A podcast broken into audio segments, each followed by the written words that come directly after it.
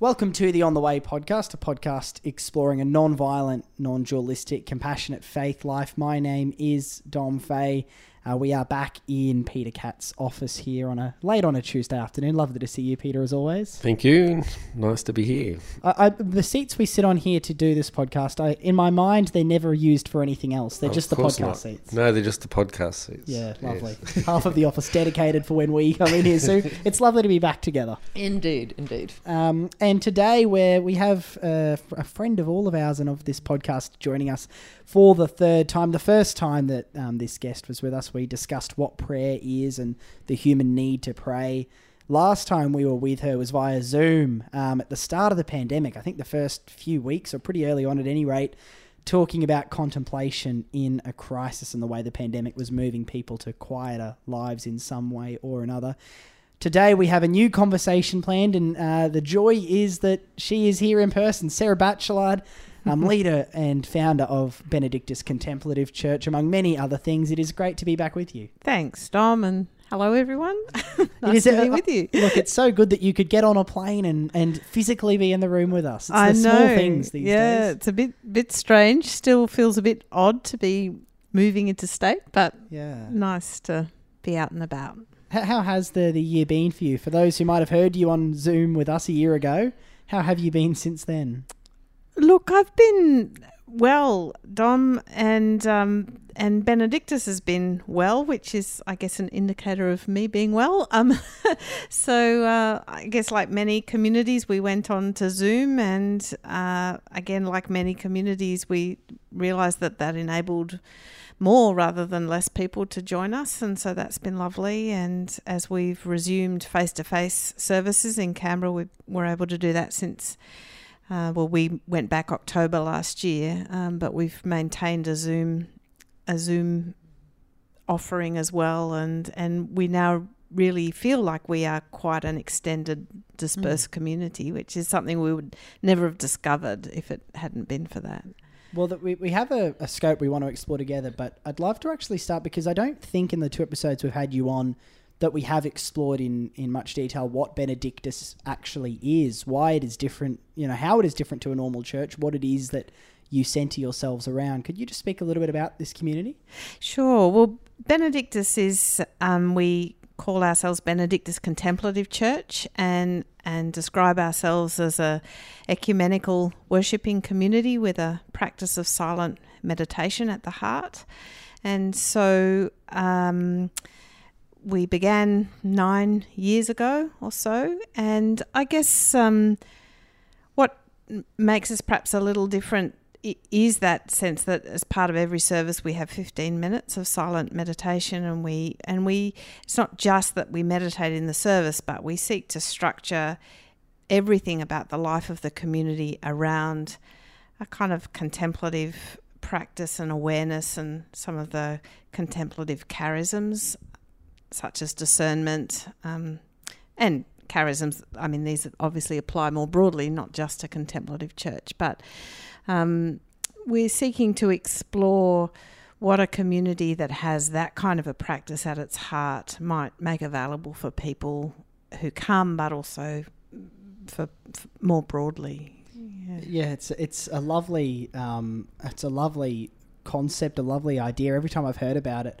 I, I keep on thinking I've got to get to Canberra one day, and, and uh, because I think there is a sense, and I've heard you speak about this a, a number of times before, that a lot of people's inherent allergic reaction, I love that phrase that you use a lot, allergic reaction to religion, to Christianity, is all the thoughts and words and beliefs that you're expected to have or say or or hold. And it seems that the starting point for Benedictus is practice and and sort of a shared silence. It's a it's a h- how do you describe to people the difference of that approach?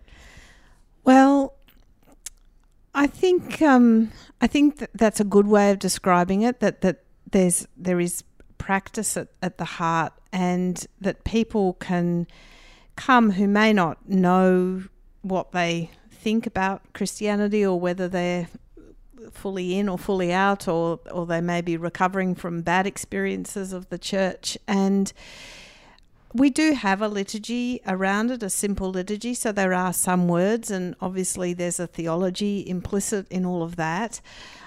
but in the in the silence, that's something that people can enter just as they are without without feeling like they're having to mentally cross their fingers this bit of the creed or that bit of the prayers like that's a kind of a, a very much a, a sharing of something and and I think that as we do that together that that just provides a different basis on which we then start to grow as a community uh, Mm. because there is that shared responsiveness to the reality that's there before us this you know and some are more comfortable than others of calling that god but i call that god in the service and people seem to cope. But but but there's that sense of um, we're there to encounter this this something that that's prior to us. And so then rather than starting with well we all believe this and do you happen to agree with us? We're, we're actually starting from a space of just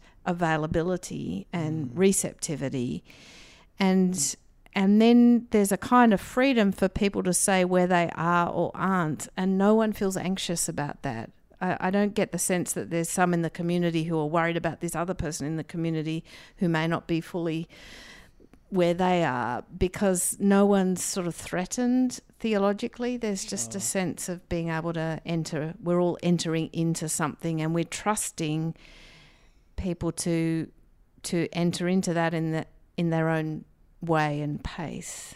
I suppose it's harder to be furious at someone for not being silent in the same way that you would be silent. It's a different starting point. Yeah, yeah, that's right. Yeah. And um, I think people sense then a kind of a freedom to to be honest about where they are, and and from that space of honesty and unthreatenedness, well, then you then you can actually grow. Whereas if you're feeling like tacitly, I've got to pretend I'm somewhere that I'm not quite sure I am. There's no room to grow, mm. really, and and rightly or wrongly, I think a lot of people have that experience of of past experiences of church where they feel like they haven't quite been a paid up member like this other person has and and they feel a bit inhibited. Yeah, it- I, suppose it's a great way to start our conversation today because we have been talking um, a little bit via emails day by day, Sue, Peter, and I, about what we, we wanted to share a conversation with you about um, having you back with us for, for the third time. And hearing every time I've heard you speak about Benedictus, and I I know that both um, here at the cathedral and at Sue's Church in Indooroopilly, um, morning prayer groups and meditation groups, that these are big parts of the community. I know that practice does seem to be connecting with people, and we see this outside of the church. You know, we see that meditation groups start up, yoga groups start up. Yeah. There is this this deep awareness of a desire to practice. And what I originally said via the email to Sue and Peter was I would love to explore discipline as an idea in the podcast today. The main reason for that being that it's a common sentiment um, that I hear and that I feel like I hear from others this sense that they don't practice enough. They, Yeah. I know I feel well when I journal, or I know I feel well when I meditate. I know I feel well when whatever this practice I have is, but I don't. I've only done it once in the past month. Why? Why don't I? I have the time. I know it makes me well. Why am I not doing it more? And so that was originally where I was going. But um, Sue, I might I might throw to you on this particular one because as we started shifting and, and sort of sharing this conversation and where it might lead, I know that you brought up a really valid point that because people say this a lot, I'm sure you've heard the sentiment a lot, that idea that, oh, I wish I practiced more. How can I practice more? But it's it's something to be a bit cautious of. Do you is that a fair way to, a fair thing to say? I guess it's it's um, it's a lot. Everyone wants to think they they're going to practice more, and I think to be cautious of because you end up beating yourself up when you don't pr- do what your what your aspirations are to to be this super meditator or super prayer, um, and then you constantly walk around with a sense of spiritual failure. Uh, so that's one of the traps. You know, I, I think the other part of the trap is that. Um, we were talking before and saying we, we don't actually allow enough for our, our natures to, to learn new practices, to understand we have routines, we have bodies that sometimes that, that get tired, that um, have to fit in normal things that, that get distracted. And so um, we actually can pitch quite high standards for ourselves without taking into account the natural rhythms of our bodies. So I think learning to be gentle with ourselves on um, where we've failed, or in inverted commas, failed in our perception, uh, but also to recognize. I know myself. I I I did learn this, learn some different spiritual practices for some great teachers, um, learning different practices of imaginative contemplation, particularly from the Jesuits, discernment of spirits, that kind of beautiful practices, meditation, you know, all gorgeous things. Um, but did I do it enough? No. Um, like you, Dom, I was like, I know this makes me feel better. Why don't I do it? Uh, but you know, one thing is, as you get older, you can have this, this capacity to reflect back. And I know absolutely that when it started to kick in for me as a serious practice was because when I had no other choice, when I felt when when life was difficult or painful, and um, in order to keep living, this was so- I, something I needed. Now, I had the advantage that I did know the practices, and I had something to reach for in a toolkit when the chips were down. Yeah, Um, and, and so that was hugely important. So I think there is benefit in talking about the practices for that reason. But I think you can't take away that life um, need from the idea of spiritual practices and keep it as some sort of just hacks for life because Yes, it doesn't yes. work. You know, but we actually where it meets our deepest human needs, that's when we start to feel where where the power of discipline really can be. Yeah, you're right because I think there is this human desire um, to to pull this practice out, plug it into my life, and now that it's plugged into my life, I will be more whole and happy every day. And really, it's like all right, I went to the gym this morning. I got my work done all day, and now I meditate, and that means I'm physically, spiritually, mentally healthy. Off we go. It is. It is. You mentioned life hacky. It can. It can easily fall into this idea of oh, how do I, why aren't I dis- more disciplined? Why don't I do this more? Can fall into a life hacky thing. So I'm interested to know, Sarah, um, how do you? What would? Because I imagine you'd come across at Benedictus and in your work, people who are looking for a life hack, or you know, I might think, oh, meditation, that could be my life hack. What's your response to that? Yeah, I- I, think it. I encounter it more often in what Sue was first sharing, which is people confessing to me that they're not as good a meditator as they should be, or not as regular, you know, and they kind of like think I'm gonna, you know, they just have to let me know that, and and and and um, and of course, I always say, well, look, you know, we pray as we can, not as we can't, and and and there's no sense of you know ranking each other. um, and I also agree, really resonate with Sue's um, experience that it's it's it's when you can't not do it that you that you really actually enter into the, the practice. And that was certainly how I again I'd known about meditation I'd done it on and off and then there was a moment when it's like I- got nothing else here and and that was the moment where I, I really committed to it. Um, and I, I think the, the the dynamic that you were describing, Dom, of oh, I went to the gym, I did my meditation. I mean, that that's a kind of the risk of all of that is that spirituality then is just another project of the ego, and it's this kind of self improvement thing where I know I'm I'm fit in every dimension and very attractive to you know whoever I want to be attracted to. So so it's it's it's kind of yeah. So uh, and again, I guess people we all start as we start and sometimes it's that way and then you know about a practice and then you come at it differently when the chips are down or when you when you're really in that place of poverty uh, so I don't think there's a rightness or a wrongness about any of that um, but I guess what I think of in terms of the the, the weekly practice at Benedictus well, we're just going to be there and that's what we're going to do. And we'll do that for 15 minutes a week and we'll all do it together. We won't just tell you to meditate when you're at home. We'll actually do it together. And at least if you come, you'll have done it once a week and maybe that starts to become a resource for you. And then there comes a point in your life where actually mm. y- it's the, it, it's the time. But I don't, and I think there is that element of kairos time in, in, in, a, in a discipline really taking hold of someone and it's not for an outsider to to force that on someone. Yeah, it's such a. I think about when you mention about spiritual practices becoming another project of the ego. I remember somebody once telling me, I was at a church when I was younger, and they said, listen to how egoically people will talk about their devotional life. And I actually saw this in my youth group growing up, where we'd be asked about the Bible study we were all doing, and the person who could answer the most questions from their Bible study would get to pick a lolly out of the big thing of lollies. so the reason that I was reading my Bible study was not because I needed it to, to be okay in the world, but because I knew I'd be getting a lolly on Friday night if I read the Bible. And I do think there is this this um, I don't know, it, it is almost like a desire to the, the thing that the the practice exists to help you move through can sometimes be the thing that can go, oh, that practice, I could get really good at that, and everyone would respect me for being good at that. And then not only would everyone talk about me as being high achieving, but also really grounded and with the universe.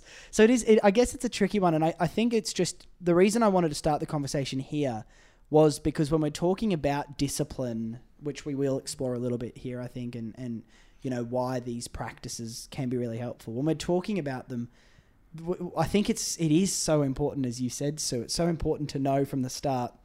This isn't about a life hack.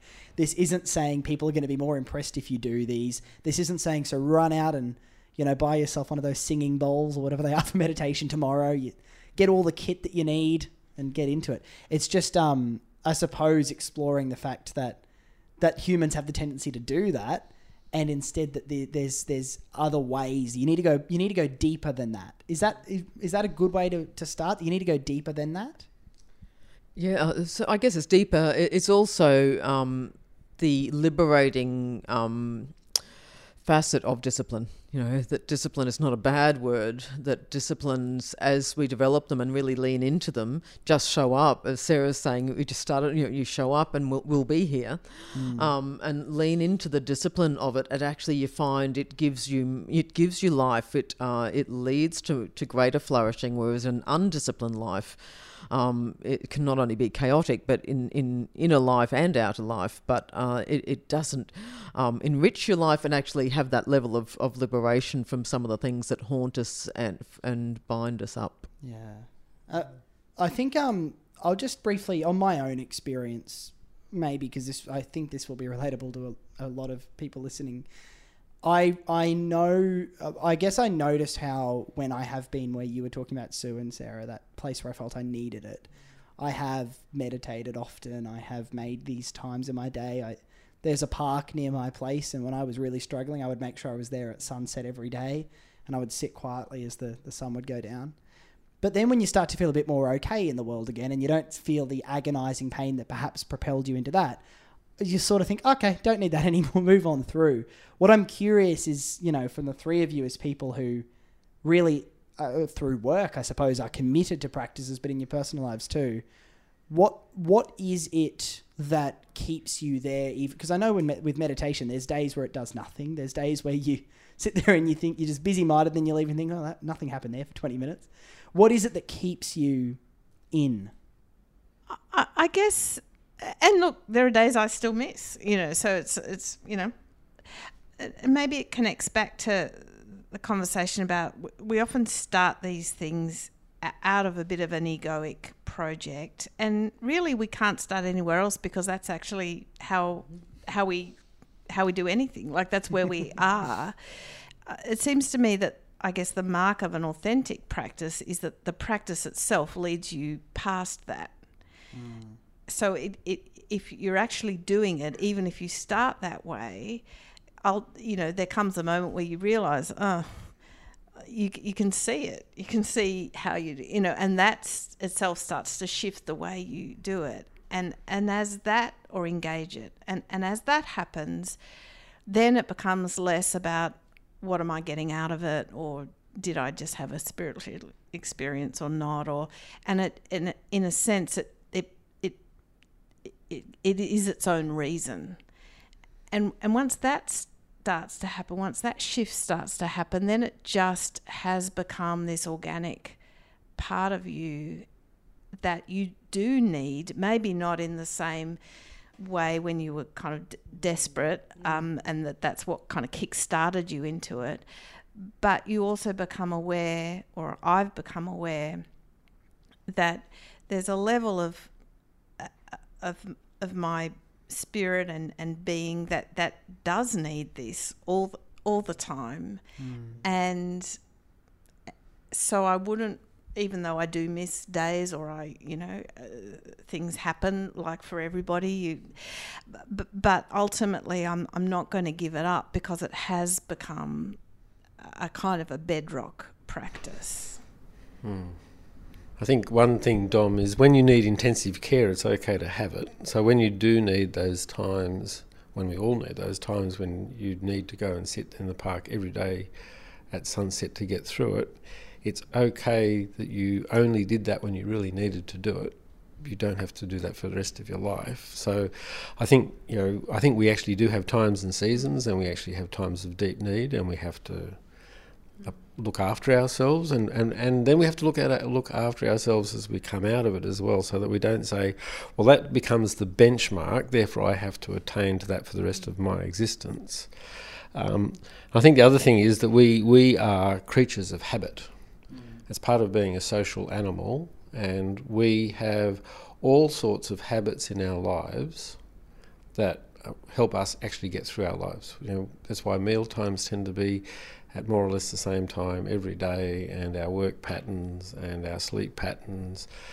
And if you've had children, you know that if you put them into a routine, everyone is happier. So if they go to bed at about seven o'clock at night, rather than quarter to six tonight, five past ten tomorrow night, you know, we all know that and we and again, as Sarah said, you can break that habit. You know, you, you end up going out and everyone gets home at ten o'clock, and you know you're going to live with the consequences of, but you, live with the fluidity of life. But in the end, you also have your need for deep habits. And I think one of the things we're trying to advocate for here is being aware of the habits that are driving us, because we all have healthy habits and unhealthy habits, and part of this is learning an habitual way of looking after ourselves because one of the gifts of habit is that it takes the effort out of it. And so if you find yourself being drawn into, you know, I've been praying the daily office so long now that when I miss it, I don't miss it because at half past eight on the day in the morning, my brain, somewhere deep in here somewhere, the opening canticle for morning prayer goes, blah, and I can't remember it any other day. I can only remember Wednesdays on Wednesday. It's it is bizarre, but it's also beautiful. It means that that the habit I'm actually no longer praying, I'm being prayed by the daily office. And so the habit the habit is so deep in me that it takes over and it sustains me. So there are the days when I feel like I can't pray, but I get prayed by the daily office. Um, and so I think part of what we're just needing to remind ourselves about is that human beings will have habitual practices no matter what. And then, so are our practices good ones, healthy ones, or not? And it takes a huge amount of time to shift habits. So, this idea that we somehow are going to um, I'm going to start praying every day. Well, that's a great thing, but you're not going to pull it off the first time because for the last you know 20 30 40 50 years of your life you haven't been praying at that time of the day. You've been doing something else. You know, and, and, and it's the it's the part of our being that the poker machine designers and the the you know the online gamers and the games on phones know about us that we can become deeply habituated into playing those things. So, one of the things I know about myself is that I do not play games on computers, phones, or iPads because otherwise it just takes over. So, you know, I've had to learn that about myself. So, I don't do that, and I I've tried to build other habits, but it is actually doing the work of building the habit and it takes time. You just have to be also gentle with yourself, as Sue said. You know, let's be gentle with ourselves as we move through this, and have your times of intensive care, but don't figure you've got to do that for the rest of your life. I, think this is about being deeply realistic about our human condition, and so habits are one thing, you know. The, and Peter's right. As soon as it's a habit, it, it, takes away the hard work from it. Once it's established, it's just it becomes this reflexive thing.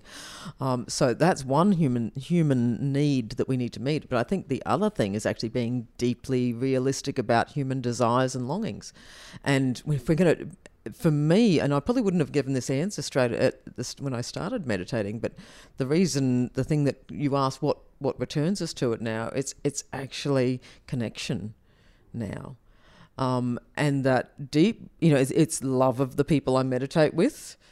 Um, and mostly I am meditating with other people now. But you know, even when you're meditating by yourself, it's actually a deeply embodied experience. It's some, it's not some spiritual thing. It actually is very embodied, and so it's a time to actually be aware of my presence on this planet, um, my belonging on this planet. I think so many people suffer from a sense that they don't actually belong. Um, my belonging on this planet, along with all the other th- life on this planet, and that uh, it's about the cords of connection to God, God and me, and to everyone else who may or may not be in the room with me. And it's that hum, that's low hum of connection and life and love that I think for me is the biggest straw of why I meditate. Hmm. It, it's interesting you say that, Sue. Speaking about the egoic need and then I guess that deeper need for connection. I feel like I've had a number of days where I, have woken up maybe with the initial of, oh, I need to meditate today. It's been a few weeks. And then when I notice that thought, I go, oh, I really need to meditate today. The fact that my ego thought, hey, what are you doing? You, you, if you're going to be one of the wiser ones, you should be meditating more. you know, that made me go, oh gosh, I actually do need to meditate today.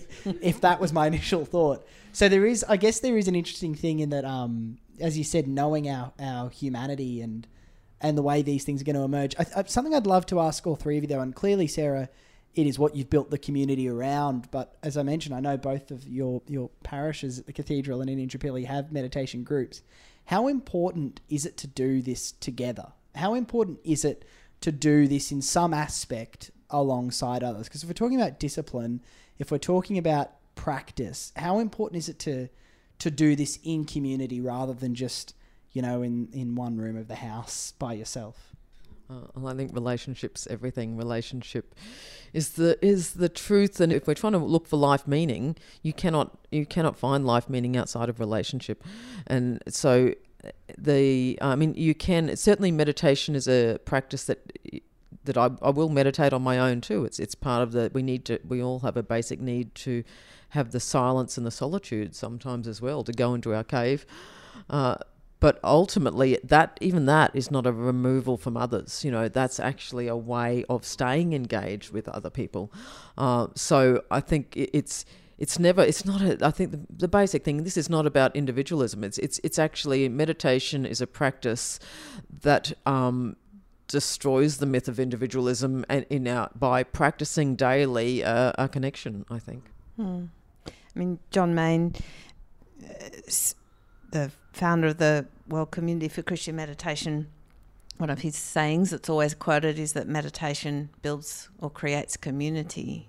And I think that's right for the reasons that Sue's outlining that that because it connects us to ourselves at a, at a, at a deeper level, at the level beyond self improvement and self image and all of that, and and connects us to to that kind of the hum that is the life of God. It also then awakens our connectedness to others at that deeper level. And so that mm. when you meditate with people, you you begin to kind of relate to them at at that deeper level, not just the superficial level of you know. Um, and I think that makes a that that's that's the church really. That that's the that's the kind of level at which we're kind of can um, can meet one another and, and co-create one another. Uh, if if we're if we're we're all kind of sinking together to that to that deeper substratum of our connection. Is how I think of it. That's lovely. Yeah, yeah that's really lovely imagery. I, uh, it's interesting, isn't it? I heard Richard Rohr recently talking about his contemplative meditative practice, and how he said he's noticed in his life that he wakes up every day, and no matter how beautiful the day before was, no matter how connected he felt, he said every morning it is a little bit like someone's hit a reset button, and thoughts and emotions and stuff just is running wild again. And he said, really, all that is for me is about just bringing me back. You Mm. know, that's it's not about um, you know this whole sense that now I'm this more enlightened person. It's just oh well, you know, the reset button's been hit overnight, so now I've got this anxiety weirdly about that event I'm doing next week, and I'm really frustrated with that person. I, I need to do this to sink, as you said, sink back, sink back constantly. It is, is that the the idea of a discipline? Is that this world and this life is always going to bubble back up again. So the practice is the thing that helps you sink back down daily. Yeah, I think that's right, and uh, or the, the and there are different metaphors. Like as you were speaking, I see another metaphor that John Main uses is that of polishing a mirror. So his image of, of the kind of the way the the anxieties or the distractions of the, of life come in is they kind of tarnish the surface of the mirror, and then meditation is about polishing so that you can actually see clearly again.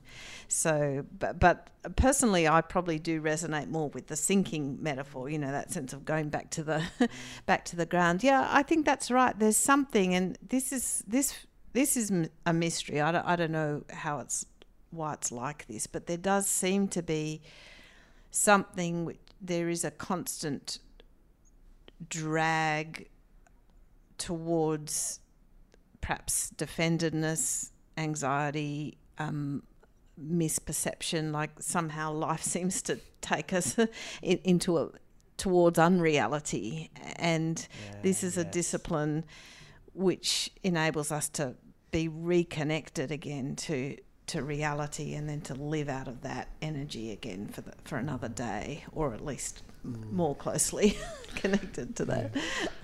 I certainly found that meditating in a group helped me learn how to meditate and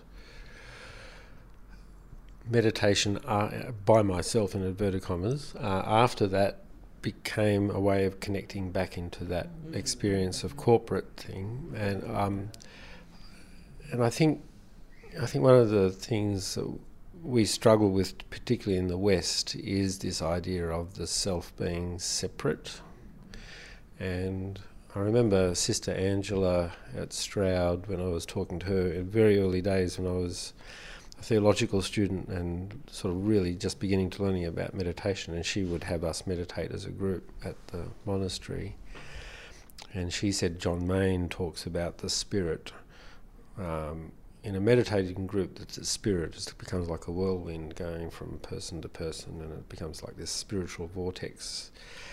And one of the things I realised, um, reflecting on that image, was that you're no more distant sitting in your own room from a group of people who are doing that than you are when you're sitting together. I mean, there's, there's a connection that is, is not to do with spatial separation.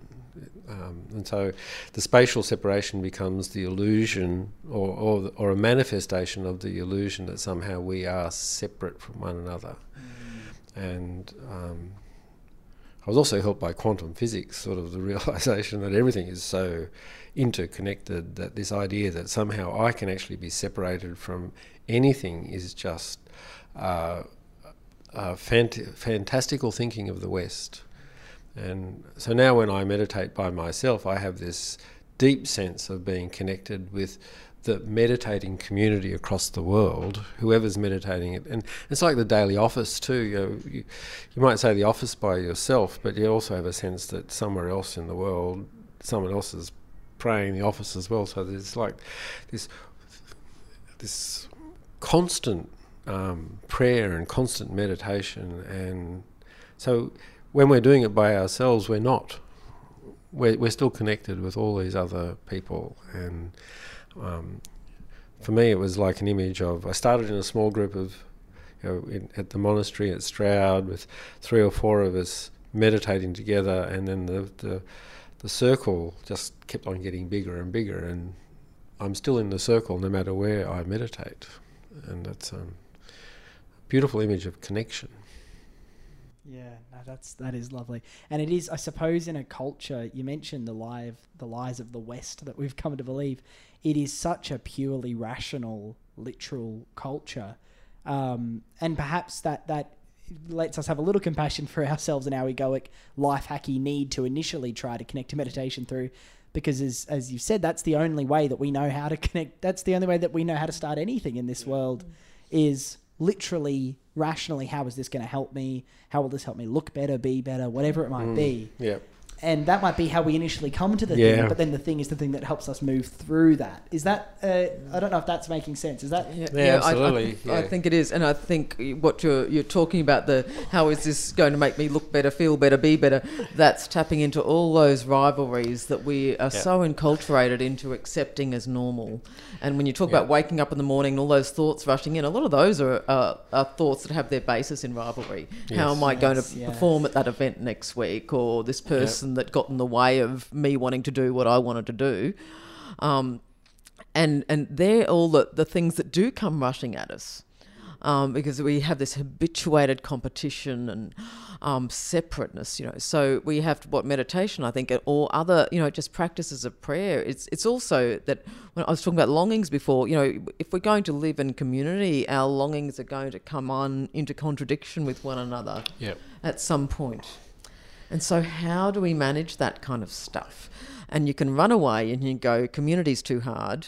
I'm going to take the bolt and, and go off and live my individualistic life and try and get myself a, a bigger house and a nicer car. Or you can go, we go in deeper, you lean into it, and you actually find beyond that place where you where you just see this mess of contradictory longings, you can find a deeper place. It's actually more love. You know, you apply more love, not less love.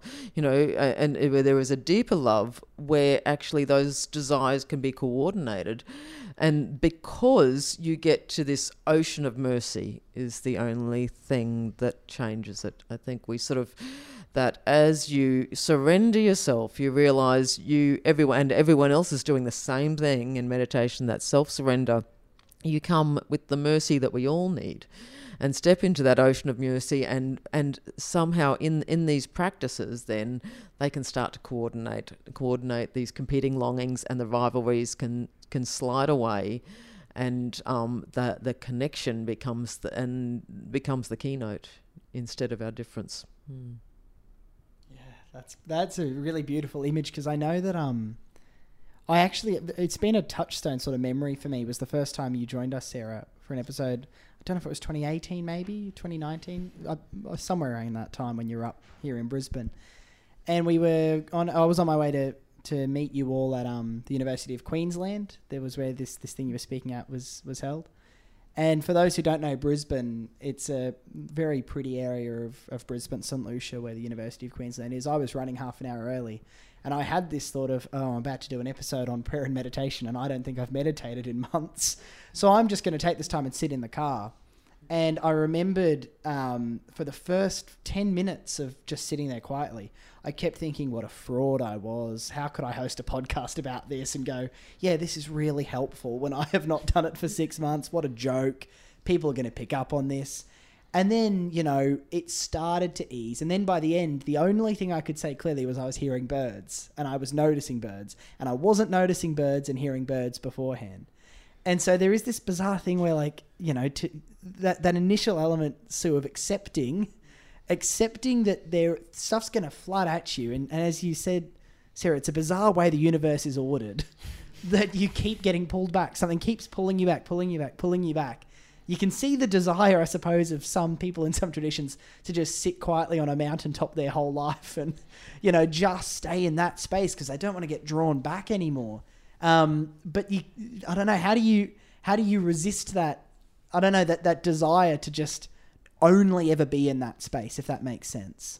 Because you ha- you have to also be in this world, the world that is dragging you back. So how do you get the balance? Well, I, I guess the thing is, uh, and I'm sure that there's you know some people who sit on mountaintops or caves, and that's that's their vocation, and and and and and they're doing that is is a kind of gift to the whole as a kind of conti- a, continuous prayer, or I Buddha, Buddhists might talk about a kind of resonance that gets going, and and but if but if it's just out of a desire not to be tainted or pulled back or whatever, then I guess that would that would just be another form of the kind of spiritual possessiveness where I, have I've attained some kind of state that I think of as nirvana, and now I'm going to hang on to it, you know, and and and that again would be a kind of a, I guess, um, I, think most traditions would understand that as a kind of a false uh, a false resting place uh, because it's got that element of attachment and possessiveness and and hanging on to something for myself.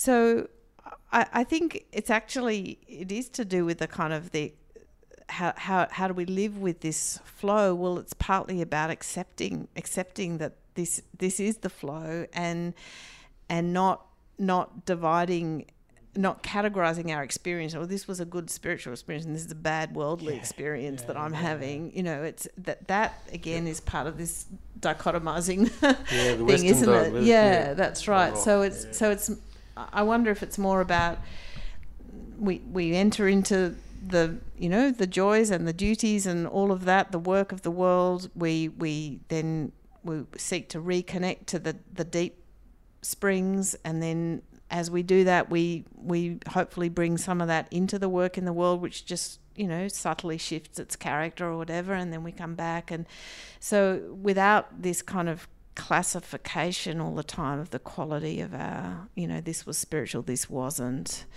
Uh, it's about the transformation of the whole, and here's a practice which, which enables me to go back in in a different way. Can I say also hate that word balance? It's one of my yeah, you know fine I words. agree. No, it's, it's such a destructive mm, this mm, polar. Yeah. Trying to find that balance in between two poles is like crazy. I'm very sorry for using. No, no, but, yeah, but your story was really lovely because you actually started off with sort of the whole ego thing mm. about I, you know, me being the fraud. You know, you, you, you actually having your ego was having a conversation with itself about how it, it needed to be more authentic and you're beating yourself up. And within a very little while you've actually all you're doing is attending to birdsong. Yeah yes. That's a beautiful story about how mm. and I, I, I, was at something on the weekend and I said we all need to really um, start saying because we like to think that we can escape ego we all need to just say, you know, hello, my name's Peter. I have an ego. Uh, we belong to Egotists Anonymous. Uh, let's accept that, oh, that and then brilliant. and then then sit sit with that, and then move. Let ourselves be drawn past that. Mm. Mm. Rather than thinking yes, that we can yes. we can train, you know, because one of the most egotistical things that we do is say that we can transcend our ego. I mean, you know, for goodness sake, you know, who are we? What are we? We are embodied uh, people, persons, and we have an ego. I mean, you, you, and so you, it's owning it and allowing ourselves to be moved through it and with and take ourselves take ourselves so you actually took yourself to that beautiful place where your ego was experiencing birdsong mm. you weren't transcending ego as such we just we no longer focused on ego but it was still there dom was there you know and mm. I think I think we just got to get far more realistic about who we are, what we are, um, and that embodied experience is real. That our and and that it is embodied, not just it's not just pretty thoughts. I mean, that's one of the things, um, and accept it. You know. mm. Rejoice in being human, for goodness' sake, yeah. and let the spirituality come out of that rather than be something despite that. Yeah, yeah, and, and I I think again that story, Dom. Part of what it suggests, and this is always a surprise to me, is actually how little time we need to spend yeah. in in you know a bit of silence or a bit of paying attention to a tree or a bird or something that's not our ego how little time it takes actually to shift the energy so often we think oh i don't have time to meditate but you just sat in a car for 10 minutes and totally shifted the yeah. energetic yes. space that you were in in the in the course of a day, that's not a lot of time. Yeah. But really, something's happened. You know, and and so again, but it's quite ordinary. It's it, you know, it's just an ordinary thing. It comes back to what also what we were talking about on the weekend about attending. That you know that you, you were describing moments of being uh, attentive to what life is happening. And getting back to that horrible word balance you know the, the the, the worst expression of that is people saying work life balance. You know for goodness sake as if you know this is the part that you're living and the other part what are you doing there? And and that's a desire to actually control it and divide it. Say i can control it like this instead of attending to the whole thing. Yeah, and that life doesn't have to, that work doesn't have to be life giving, so you put up with it and you have your life outside work. I mean, that is such a destructive way of understanding how a, a whole heap of our life gets spent. I mean, you know, for goodness sake. Hmm. That's hugely destructive. And it's nihilistic, it's sort of wishing ourselves away. So I suppose these practices. oh, by the way, I just need to say, Peter, Egotist Anonymous is definitely something that should be started. I- if there was an Egotist Anonymous group, I would I would sign up to that. Well, my ego would love it because then I'd be the one who's trying to work on it. Um, my You'd have the only- best ego in the group. My only question is whether the egos would really want to be anonymous or they would. yeah, that's right. Yeah, that's right. Here we go, rabbit hole. the idea lasted a good few minutes, but we might have found the, the kill switch, unfortunately, there. But it, is, I, I guess, it is. It is really interesting. I guess when you think about meditation, not as something that, you, as as you mentioned, you fit into your balance, but as a thing that actually reframes, re- you know, shifts the reality or the eyes you're seeing with. To the point that you're not trying to find this equilibrium, and equilibrium and, and balance anymore, but instead you are just I don't know. uh, The, the only thing that seems really clear to me from when in the parts of my life where I have clearly had, um, you know, made practice a part of my life has been that the small doesn't seem small anymore and the big seems disinteresting in a sense. And I know that, um, you know, someone who grew up very ambitious and egoic and wanted to go and succeed and achieve, there was this sense that I really wanted to be significant or felt this desire to be out there. And then when I was practicing more, I just I didn't want to be, you know, in the bright lights. I just wanted to talk to my dad. Or I just wanted to do you know what I mean? There's this sense where it returns you to the small and the Yeah, intimate. Well, it's not just the small, it's returning to relational, because the way you just told that story was I was going to be someone big in my own right, be an individual success, but instead I Yes, wanted to return and be with my dad. So you actually defined the return as being relational. Yeah, that's, and I, I think that's the um, I guess that maybe is the paradox at the very beginning that we were talking about is that this can't be a life hack. Discipline can't be a life hack because when it's a life hack, it's trying to support the system that it is helping you, you know, shift out of, or, or not even shift out of, but sink beneath again and again and again. As I've heard you use the phrase before, Sarah, um, find what's at the bottom of reality, return to what's at the bottom of reality. And that idea of sinking back to what's at the bottom of reality is so beautiful and so important to, to, to me. How, what, what, how would you put it? What is at the bottom of reality? What do you find when you sink down? Oh, Dom. and uh, we'll, you've got as long as you need. Take a couple of hours. We'll all get ourselves a cup of tea. yeah. Gosh, and y- you s- I don't even remember using the phrase, so that's how disconnected. It's a good one. I like it.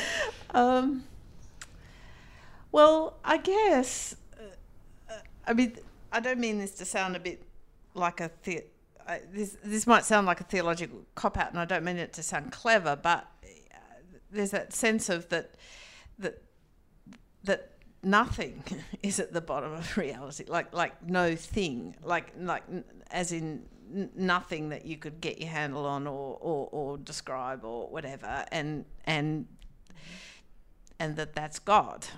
So so I yeah. So I don't I don't feel like I can say anything about it really, except to say that there that that metaphor that we've used about about sinking into something or, or or feeling yourself more grounded in something or supported on something all of that is part of the embodied experience of it for me um, and that, that there's a kind of stability about that in terms of where you live your life from. But it's it's never something that oh right I've got a handle on that now. Like it's, it's not like that. Yeah. Yeah, so I suppose then as we move towards the, the end of this conversation, and I've loved it's been a, a, a bit more free flowing, you know, without a clear direction. I think when a guest comes back for the third time, we have the the freedom to um to you know explore some areas, you know, maybe with a bit more or depth and um, and breadth. But I, if we were speaking to someone, if you were speaking to me, Sarah, you know, uh, uh, me at the start of the conversation, who said, I want to practice more. How do I become more disciplined? What do I do? You know that that and maybe it's egoic, and maybe it's part of that whole you know that that Paul line that everyone knows of why do I do the things I don't want to do? That whole sentiment of oh I keep seeing that I do this. How do I not? How do I become disciplined and practice more? For people who are listening in that space today at this moment, what what would you say to that space? Well, that's another one of those very big questions. Um, I guess I'd want to just have a bit of a conversation about, you know, what what life is like and what is your life like, and maybe what do you th- what find gets in the way? Um, I- guess I would want to again. It's a, it's a relational conversation rather than a than a well. Here's my three point plan for getting a discipline. It's because different things are at work in in different people. And Peter, Oh, I disagree. whole- Um, I, I agree wholeheartedly. I think it's it's up to if someone comes with that question, one has to then go on a journey with them to hear what their life story is and why they've asked the question in the first yeah, place. that's right. And What are you really looking? what are you for? really looking for? And live into the question. You know, it's that Rilke idea of you live into the question, and they they will discover what they need to discover by living into the question. And so, at first, it might be driven by something as simple as I've heard a lot about meditation. I should be meditating. I'll go to the guru at the Benedictus community, and she will give me the three point plan.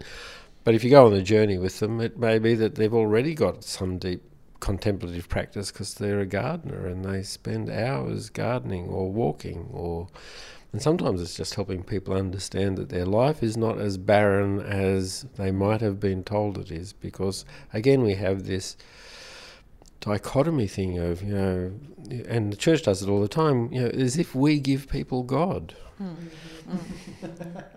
Whereas, you know, a, a much better way is actually doing what Sarah said. You go on the journey with them and you discover that God's been at work in their life, surprise, surprise, since before they were born, and that they have their own narrative and they do have their own spirituality. And because we teach people to discount their own experience, but if you live into the question and live into the life, then something will, you know, they will discover something, mm. and they'll discover the discipline that's right for them because different people, you know, some some people go absolutely stir crazy sitting around meditating, but if they go for a walk and they end up in a body sort of meditative state, they can do the most amazing acts of meditation while they're walking 15 kilometres. You know, Mm. for other people, it's a walking 15 kilometres is deadly. So, Yeah. Mm. Yeah, I think that's right, and and trusting. I, I guess it's that trusting that that well something's brought you to the question even, and that it's it's kind of like like you said, Peter. It's like enabling people to trust the journey that they are on, which might not look like the idealized picture of the journey that they've picked up because, you know. They listen to a podcast with some alleged guru talking about meditation. I think you're absolutely right, though, in saying if they've got as far as the question, they've already travelled a long way. Yeah, because yeah. I know the first time I was introduced to sitting, this is you know, decades ago, sitting in silence for prayer, which is prayer had been for me in the tradition I was in, just a lot of talking to God and asking for things. The first time I sat in silence, I started crying, and I thought it was the strangest thing. But, but I didn't even have any awareness of the need, and that's that's the the, the problem. Sometimes that our life can we can keep on going so fast, and we're attending to the next thing, the next thing. Those thoughts that are rushing in the morning are actually what are dictating our whole day. And so when I was put in this situation, it was part of a course. I just it, it completely threw me the first time. And I've seen it happen to other people now, and I always have to resist the, the temptation to go, oh, that happened to me. but, you know, I, I, think if you've got as far as the question, yeah. you've probably already travelled a mile, and it's about just attending to where that beautiful hum in your life is. Where are those connections? Where are, are you noticing the life, and, and how can you give some more energy to that? And and practice together. It seems from everything you're all sharing, find somewhere where you can practice together mm. is probably a great way to. You know, I don't know, not not to lock yourself into it. You're going to definitely be here every week because people know you're going to be here, but that certainly I know from my experience, it's a lot easier to start together. It's a lot easier to be with others yes. rather than to sit in the you know corner of, of as, as, I said earlier, sit in the corner of a room and then go, ah, this didn't work. Five minutes in and get my phone out and whatever else.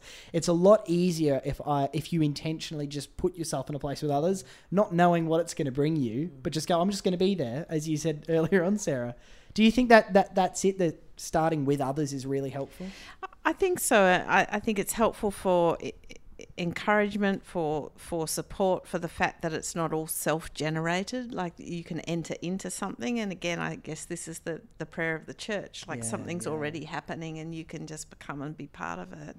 Um, is all really important, and I think it's also important. Um, I know communities are more or less uh, good at this, but at their best, as Peter said, they also help us keep being real about the fact that you know I'm just a schmuck along with all the other schmucks, and I'm you know like I'm struggling here, and oh yeah, I slept in this morning, and I didn't. It's kind of like it just keeps uh, that kind of a grounded a humility. Uh, look, here we all are, and muddling along, and that's okay. You know, that's. um, I think that uh, community at its best is a, is a place where you can actually learn to more fully accept your own humanity, and, and be accepted. And, and, and then offer that to others as well. And, and they, that, again, as I said before, I think if part of this ultimately is, is, is also about continuing on the journey, continuing to grow, continuing to mature, then that can only happen as as we can be real about about where we're at. And if we if we start by having to pretend we're somewhere else either to ourselves or to others we, we we're stuck from the beginning. So it's that kind of a space where it's safe to be real which is what a community can offer at its best is i think really key yeah, that's beautiful. That's beautiful. Well, the cathedral bells have rung in the background, and I don't know if that's been set up as a way to end the episode, but it's a nice feature at any rate there. Um, Sarah, it's always a gift sharing a conversation with you. It's lovely to do it in person again. It Zoom was lovely. lovely. but it's it's even more lovely to have you here in person. Thank you so much for your making time for us yet again. Well, thank you, thank you for having me for a third time, yeah, and I great. hope you know we're we're not running out of things to say. No, no, we'll go for the half dozen.